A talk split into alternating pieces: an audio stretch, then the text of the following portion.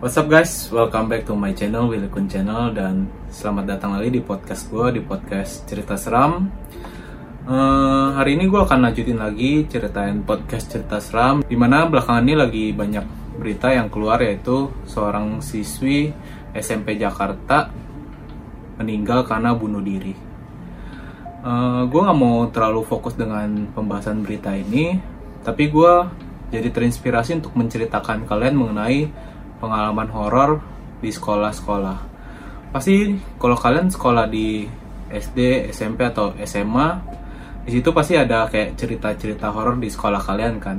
Nah ini gue akan ceritain salah satu uh, kejadian yang udah dialami oleh seorang bernama Kerang Buluk. Ini cuma ID di Twitter sih, tapi gue tertarik dengan ceritanya karena ceritanya ini menurut gue menarik. Jadi patut untuk gue ceritain ke kalian. Tapi sebelum gue cerita jangan lupa untuk selalu support channel gue dengan cara klik tombol subscribe-nya. Terus kalian bisa dengerin podcast ini di Spotify tinggal ketik cerita seram by Willy Kun. Terus bisa support podcast ini gampang banget gak bayar cuma klik tombol follow-nya ya guys. Nah gue akan langsung ceritain nih jadi si Kerang Buluk ini menceritakan bahwa dulu pas di SMP itu udah banyak kisah-kisah horor mengenai satu sekolah di dekat komplek rumahnya ini. Jadi sekolah yang di kompleknya ini emang udah terkenal horor karena memang di sekitar sekolah ini, khususnya di kompleknya ini, dikelilingi oleh hutan. Jadi nggak heran kalau emang lagi pelajaran tiba-tiba masuk biawak yang gedenya segede komodo atau bahkan ular masuk ke ruangan kelas itu udah nggak aneh lagi di sekolahan dia. Terus yang terutama ini kayak cerita-cerita horor juga udah nggak asing lah di situ. Apalagi kesurupan massal itu udah hal biasa kata dia seperti itu. Nah dia juga menceritakan pas dia mau masuk di SMA sekolahan ini dia tuh sempat ditanya oleh ibunya loh kamu mau masuk ke sekolahan itu kamu yakin? Terus dia menjawab kepada ibunya ini dia cuma bilang iya aku yakin mah karena memang saking horornya sekolahan itu mamanya aja itu sudah sampai tahu gitu. Jadi ya udah karena anaknya yakin masuklah gitu kan ke sekolahan itu. Tapi dia di sini menceritakan selain hal-hal mistis untuk membuka cerita ini mungkin dia menceritakannya dengan hal yang uh, kejadian di mana seharusnya nggak dilakukan oleh siswa mahasiswa di situ lah. Jadi di sekolahan itu pas awal-awalnya ini ada kayak satu pasangan yang kelas 12 SMA ya mereka akhirnya pacaran terus kayak akhirnya si wanita ini bunting lah terus mengandung kan. Pas dia mengandung ini sebenarnya pas awal-awal si wanita ini nggak sadar. Kemudian akhirnya si pacarnya ini cowoknya ingetin gitu kamu kok nggak dapet dapet gitu. Akhirnya dicek kan akhirnya memang betul si wanita itu bunting dan kebetulan kan mereka di kelas 12 nih dia udah deket UN jadi mereka nih kayak sedikit panik lah gitu kalau misalnya UN udah pasti akan di DO kan sama sekolahan. Akhirnya si pria ini kasihlah obat untuk menggugurkan kandungan. Kemudian wanita ini minum obat penggugur itu ditunggu satu dua hari. Lah nggak terjadi apa-apa gitu. Wanitanya juga masih mengandung kan. Terus ditunggu beberapa hari lagi. Sampai akhirnya ini dia kayak sering mual-mual gitu. Terus di mana suatu hari dia mual di kelas terus ya udah muntahnya ke mana-mana kan Nah karena hal itu akhirnya dia nggak masuk sekolahan lah untuk satu dua hari kan. Tapi karena ibunya nggak tahu dia itu sedang hamil, dia dipaksa ibunya lah untuk ke sekolahan lagi. Pas di sekolahannya ini pas dia lagi belajar, tiba-tiba tuh dia kayak sakit perut hebat, terus dia langsung minta izin ke gurunya ini untuk ke toilet. Nah kemudian dia ke toilet, pas di toilet inilah dia ngerasa kayak mau buang air besar, terus dia tekan dia dia tahu itu di mana emang efek obat penggugur itu baru bereaksi waktu itu. Nah kemudian dia paksa menekan sambil menahan sakit selama satu jam dan akhirnya memang janinnya ini keluar. Nah setelah janinnya ini keluar, yang paling mengerikan itu adalah dia masukin hasil janinnya itu ke ember. Nah habis itu dia balik lagi ke kelas. Nah setelah kejadian itu akhirnya kepala sekolah sama pengurus sekolahan itu tahulah ada orang yang menggugurkan dan dicari kan akhirnya ketangkep. Terus ya udah mereka pasangan ini cewek dan cowok ini di DO karena perilaku yang seperti itu. Kemudian WC-nya ini ditutup. Nah, kejadian itu pada 2010 dan WC itu ditutup sampai 2015. Kemudian ada lagi kejadian yang mirip yaitu pada 2015 ke atasnya ini lagi-lagi ada pasangan yang mengalami hal yang sama tapi ini dari kelas 11 SMA kemudian mereka kayak lagi-lagi nggak sadar nih sampai di mana uh, si wanitanya ini lagi mengikuti pelajaran olahraga. Nah pas mengikuti pelajaran olahraga tiba-tiba kayak perutnya ini kayak kebentur gitu. Pas dia udah kebentur, terus dia langsung ke toilet kan. Setelah dia ke toilet itu lah tiba-tiba dia sakit perut juga terus dia kayak nggak tahu kenapa dia langsung kayak mau BAB dan langsung keluar gitu aja gitu jadi lagi-lagi balik di toilet yang sama itu yang udah dibuka terus akhirnya ditutup lagi sampai sekarang gitu kalau kalian ke sekolahan ya katanya sih toilet itu masih ditutup sampai sekarang dan kalau ditanya petugas keamanan di situ selalu bilang kalau gembok dari toilet itu hilang jadi nggak pernah dibuka toiletnya ini. Nah itu dia kisah yang nggak mistisnya. Nah sekarang gue ingin menceritakan kisah mistis yang dialami oleh temen si pencerita ini karena memang di cerita ini dia menceritakan kalau dia peka tapi dia nggak mengalami secara langsung. Jadi dia menerima cerita dari teman-temannya ini. Nah kejadian mistis yang pertama yang dialami oleh pencerita kita ini pas dia mau pergi ke SMA-nya ini dia jadi setiap pagi ke SMA-nya ini naik angkot. Nah pas dia naik angkot ini dia nyampaikan ke depan sekolahannya ini dia udah bisa ngerasain firasat kalau uh, ada suatu hal yang gak enak lah karena memang si pencerita ini katanya dia ini peka terhadap hal-hal yang seperti itu. Nah kemudian oh ya sebelum gue lanjut cerita gue harus tambahin detailnya lagi nih karena katanya ini sekolahannya ini adalah bekas dari kuburan Cina dia nggak tahu kenapa harus dibangun sekolahan di sana tapi memang sekolahannya ini bekas dengan kuburan Cina jadi hal-hal yang berbau mistis, hal-hal kesurupan massal itu udah hal yang biasa. Karena memang e, mungkin penempatan lokasinya itu memang dari bekas kuburan ya, jadi banyak Roro penasaran gitu. Nah, gue akan lanjutin lagi ceritanya. Nah, dia kan udah sampai di sekolahnya setelah nyampe di angkot. Terus dia kayak ngelihat kok di depan sekolahnya ini banyak yang ngumpul gitu, terutama cewek-cewek katanya.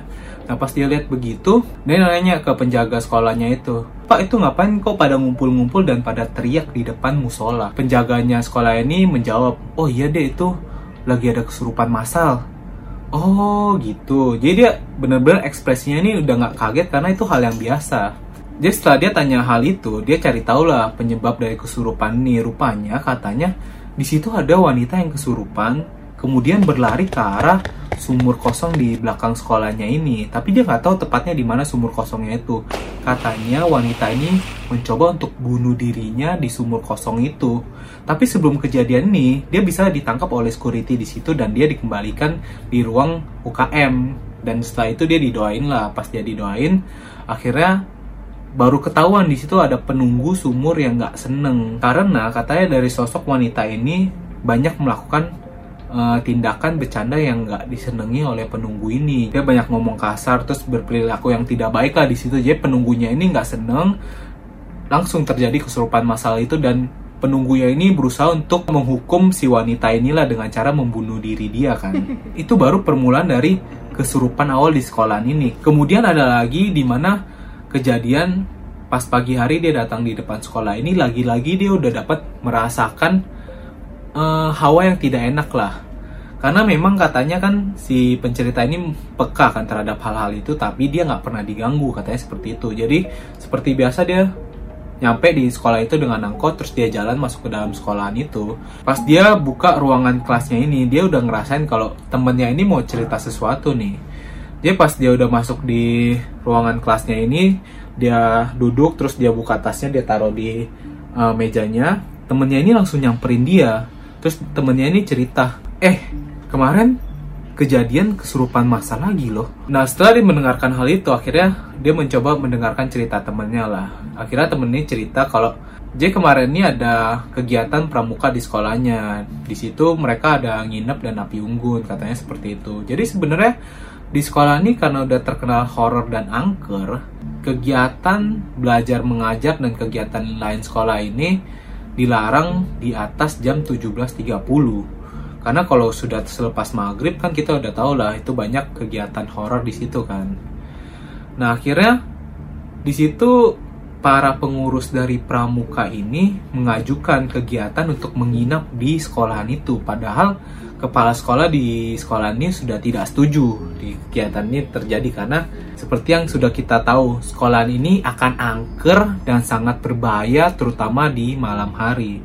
Tapi karena mendapat bantuan dari pengurus sekaligus guru pramuka dari kegiatan ini, akhirnya kepala sekolah mengiyakanlah kegiatan ini. Jadi setelah diiakan dan diatur waktunya, datanglah hari H. Pada hari H-nya ini, temen si pencerita dari cerita ini sebut saya namanya Ahmad dan Mawar itu adalah salah satu peserta dari kegiatan pramuka ini.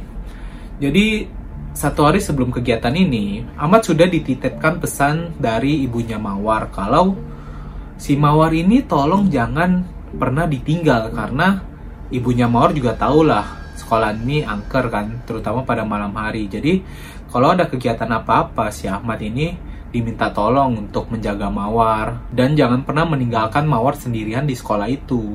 Jadi karena dititipi pesan seperti itu, akhirnya Ahmad mengiyakanlah dan mau menjaga Mawar. Jadi setelah akhirnya Ahmad dan Mawar ini pergi ke sekolah, si Ahmad ini mengekori si Mawar ke mana-mana kan, karena sudah dititipi ibunya.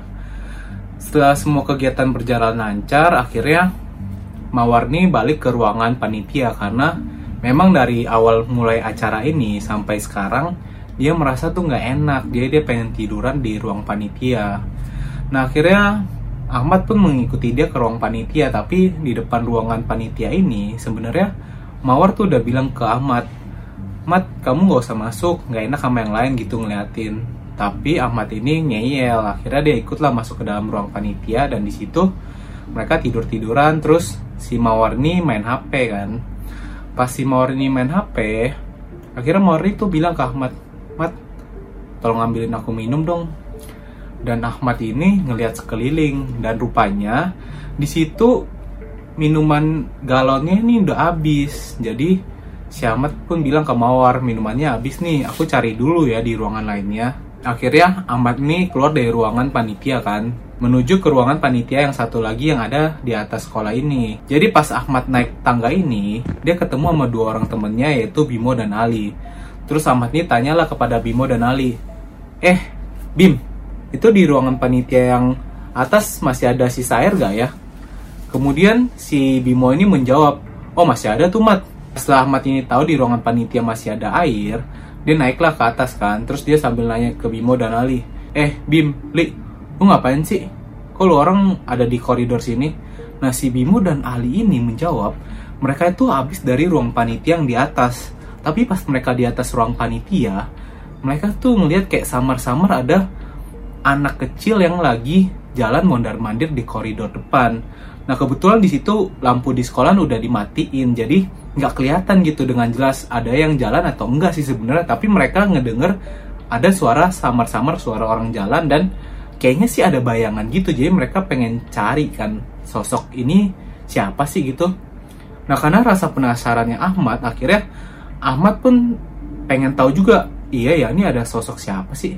Ya udahlah dia temenin Bimo dan Ali untuk nyari sosok anak kecil yang katanya lagi jalan-jalan di koridor sekolah ini di atas. Jadi mereka ngelewatin koridor demi koridor, dia ngelewatin kelas 11, kelas 12. Terus dia lihat emang ada satu sosok wanita yang lagi ada di satu koridor ujung yang lagi diem gitu.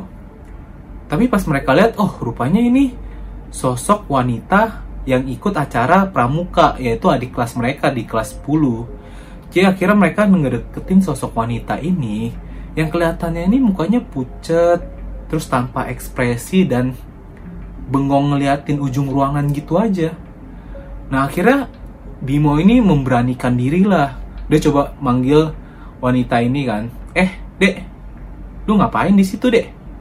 Tapi si sosok dari adik kelas mereka ini nggak menjawab sama sekali dengan raut muka yang pucet dan tatapan kosong ini nggak menjawab Bimo. Kemudian karena Ali ini mempunyai nyali yang cukup besar, akhirnya dia meganglah kepala anak ini terus bilang Assalamualaikum, ngapain di sini kan? Setelah diucapkan seperti itu, akhirnya kayak orang yang baru bangun dari pingsannya, wanita ini pun tersadar gitu. Kemudian terlihat lemas. Dia pas mau jatuh pingsan begitu, si Ali ini dengan cepatnya nangkep wanita ini dan uh, bopong dia lah. Akhirnya bertiga ini sepakat untuk bawa anak ini ke ruang UKM untuk dirawat kan. Nah di lain sisi dari cerita si Ahmad, rupanya setelah Ahmad meninggalkan Mawar di ruangan tadi, ruangan panitia, nah masuk lima orang senior yang di situ sih tujuannya juga ingin tidur tidur aja sih setelah mereka tidur tiduran ini terus kan Mawar lagi main HP kan nggak memperhatikan mereka tiba-tiba kayak ada suara orang jatuh buk gitu terus langsung pecah suara tangisan di situ. Jadi ada seorang ketua panitia yang badannya cukup besar ini tiba-tiba nangis dan meminta maaf kepada ibunya gitu. Ada suara jeritan dan tangisan kan di situ. Kemudian tiba-tiba suara jeritan dan tangisannya ini merambat dari satu orang yang jatuh ambruk itu ke sebelahnya. Kemudian setelah ditenangkan sebelahnya ini, kemudian sebelahnya ini kena juga gitu. Jadi kayak suara tangisan dan jeritannya ini merambat dari satu orang ke orang yang lainnya. Jadi akhirnya datanglah bantuan kan. Nah tapi bukannya membaik, malah jeritan sama tangisan ini merambat gitu. Jadi kayak kesurupannya ini merambat dari satu orang ke orang yang lainnya Nah setelah kejadian itu akhirnya tiba-tiba ada salah satu dari senior mereka yang tangannya ini gatel-gatel. Pas tangannya ini gatel-gatel, rupanya bukan kesurupannya ini aja yang merambat, gatelnya ini juga merambat dari arah lengan tangan ini sampai naik ke arah leher, kemudian ke arah telinga gitu. Tapi karena di situ keadaannya sudah cukup panik, Mawar yang berusaha untuk membantu pun mengurungkan niatnya dan dia akhirnya keluar dari ruangan itu dan tiba-tiba muntah gitu. Nah ini kalian harus tahu di mana sosok Mawar ini katanya dia ini sedikit kebal terhadap hal-hal seperti itu. Jadi dia membantu temannya, tapi dia tidak kesambet dengan kesurupan itu, tapi memuntahkannya di luar ruangan kelas ini kan. Nah setelah dia muntah di situ, akhirnya Ahmad ini datang bawa uh, kardus air, terus dia nanya, eh Mawar ngapain lu di depan sambil muntah-muntah gitu kan? Nah akhirnya Mawar ceritalah di situ kepada Ahmad dan dia membawa senior seniornya ini ke ruang UKM. Nah di ruang UKM ini ternyata ada seorang wanita yang bernama Kaila. Kaila ini senior yang dikenal memang religius dan lagi menjadi panitia medik lah di situ.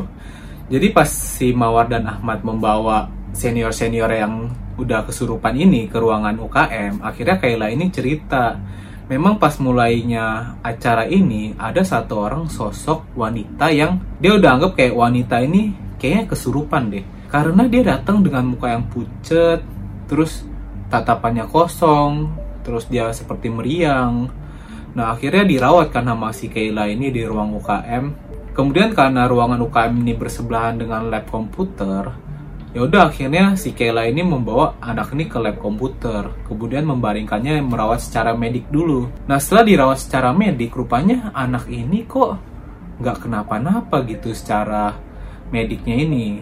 Nah kemudian akhirnya Kayla ini membacakanlah doa kepada wanita ini. Setelah dibacakan doa, rupanya ya udah gitu tiba-tiba demam terus pucet sama meriangnya ini hilang begitu aja dan akhirnya udah dia direbahkan kan. Nah setelah kejadian yang pertama itu baru mulai bermunculan kejadian satu, kejadian dua, kejadian tiga, terus-terusan datang sampai akhirnya ruangan UKM ini udah cukup penuh. Tapi karena acara pramuka ini harus terus dijalankan, ya udah akhirnya Kayla ini nggak melaporkan kepada pengurus yang lain dan dia menangani sendiri di ruang UKM. Nah setelah akhirnya acara ini harus berjalan dan mau ke acara api unggun, beberapa peserta dan panitia yang masih mengikuti acara dan nggak mengetahui kejadian itu, mereka berkumpul lah di tengah-tengah sekolah itu. Nah, pas api unggun ini dinyalakan dan nyanyian ucapan syukur mau dikumandangkan, tiba-tiba tuh di situ terjadi satu kejadian yang cukup heboh di mana ada jeritan satu diikuti dengan jeritan yang berikutnya sampai menyambar ke nyaris seluruh peserta kegiatan pramuka ini. Jadi benar-benar terjadi kesurupan massal yang sangat besar di sekolah itu sampai nggak bisa ditangani lagi oleh panitia. Nah setelah kejadian itu akhirnya panitia berusaha menghubungi pihak sekolah dan ustadz di sekolah itu. Jadi semua peserta yang kesurupan dibawa ke ruangan musola dan dibaringkan di situ. Kemudian diberikan air. Nah setelah diberikan air, akhirnya di situ ustadz ini menjelaskan kepada kita kalau uh, sebenarnya terjadinya kesurupan massal ini disebabkan oleh satu orang. Rupanya itu adalah ketua panitia dari acara ini yang katanya dia itu dilindungi oleh sosok yang dititipkan dari eyangnya ini. Jadi sosok yang melindungi dia ini masuk ke wilayah dari uh, sekolah ini yang sudah memiliki penghuni gaib katanya. Jadi penghuni gaib ini nggak suka dengan kedatangan dari si Ro yang menjaga ketua panitia acara ini. Jadi akhirnya di situ terjadilah perperangan secara dunia gaib. Kemudian terjadi perperangan dunia gaib ini akhirnya ya udah banyak korban yang kesurupan massal dari satu ke satu akibat dari perperangan ini. Nah, akhirnya setelah diketahui penyebabnya itu, Ustadz ini cukup mendoakan si ketua panitianya inilah. Setelah ketua panitianya ini tersadar dan nggak kesurupan lagi, akhirnya semua tiba-tiba ya udah gitu, tiba-tiba nggak kesurupan. Dia cukup diobati ketua panitianya ini aja. Tapi disayangkan dari kejadian ini, banyak dari peserta dan panitia yang terluka secara fisik karena mereka kesurupan mereka nggak nggak diem gitu aja mereka kayak mencakar-cakar terus guling-gulingan sambil nangis itu menyebabkan kayak luka-luka fisik kecil sih sebenarnya tapi itulah yang terjadi di sekolahannya ini. Nah itu dia cerita yang gue ceritakan mengenai sekolah hantu yang diceritakan oleh teman kita ini. Jadi sebenarnya kayak kasus yang sedang beredar ini apakah bisa dikaitkan dengan hal-hal seperti ini? Gue juga nggak tahu tapi itu dia guys. Cerita yang udah gue sampaikan kepada kalian. Semoga dapat bermanfaat. Dan thank you guys for watching this video and see you in the next video